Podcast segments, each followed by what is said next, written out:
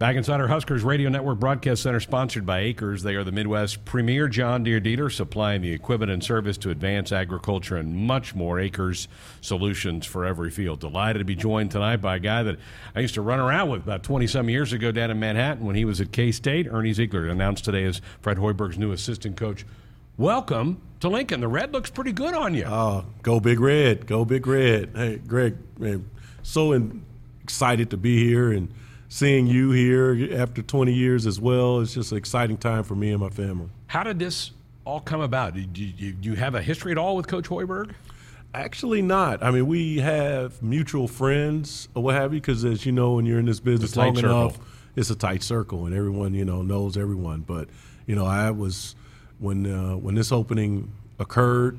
You know, I immediately started trying to contact him and talking to people that I knew knew him, and and it just kind of took off from there. And uh, you know, I'm just blessed to have this opportunity that he that Fred has given myself. excuse me, has given myself, and just really excited to be here in Lincoln and get after it.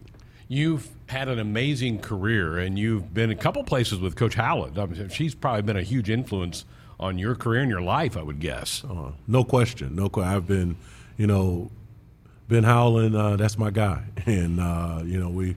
I was fortunate enough to help him win and build programs at three different, you know, Power Five schools, and at Pitt, UCLA, and you know Mississippi State, in um, 12 years. And you know, he's he's a gentleman, he's a friend, and you know, a heck of a mentor.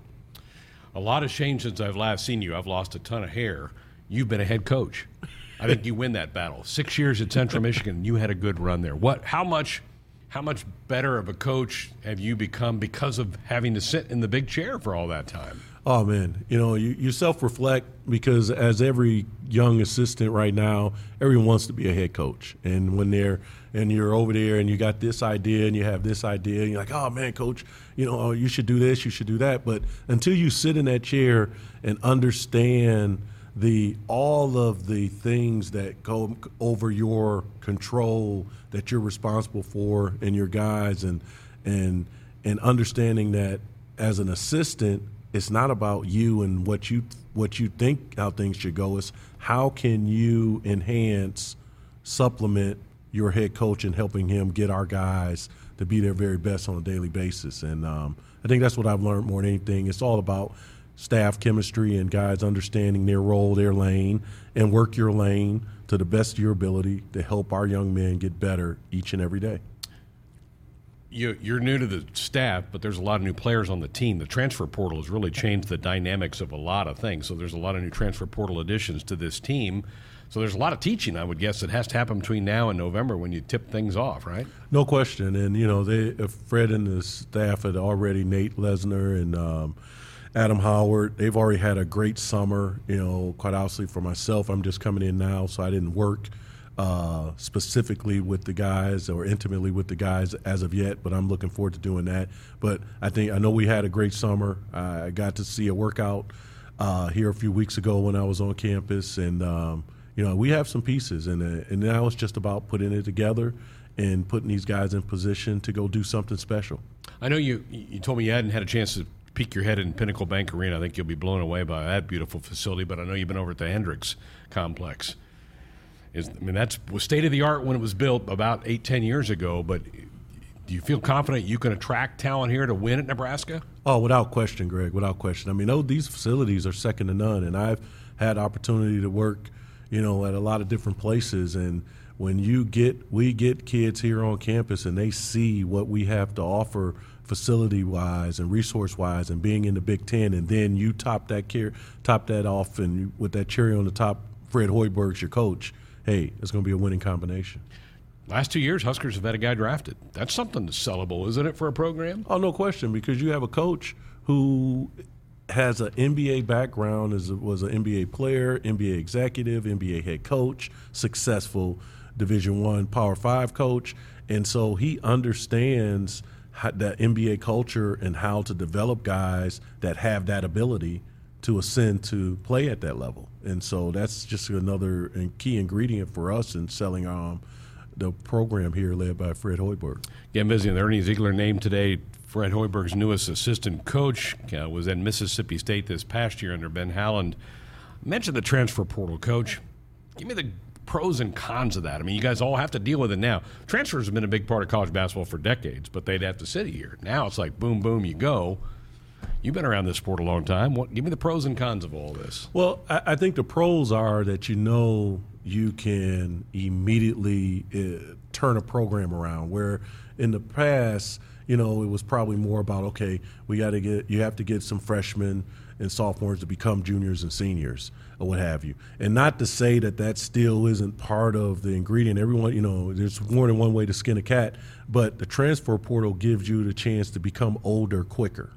And so, from a coaching standpoint and building a program, I think you have to be able to blend that and put yourself in position because you still got to have some guys that you're developing and coming along in your program, and hopefully even some freshmen that can come in, which you know Coach Hoiberg has done here already with a, having a dynamic freshman freshman in McGowens, what have you. So I, I think having that blend and understanding that, you know, that's how you can put yourself in position to build, continue to have a great uh, have a great program, but build your team each season.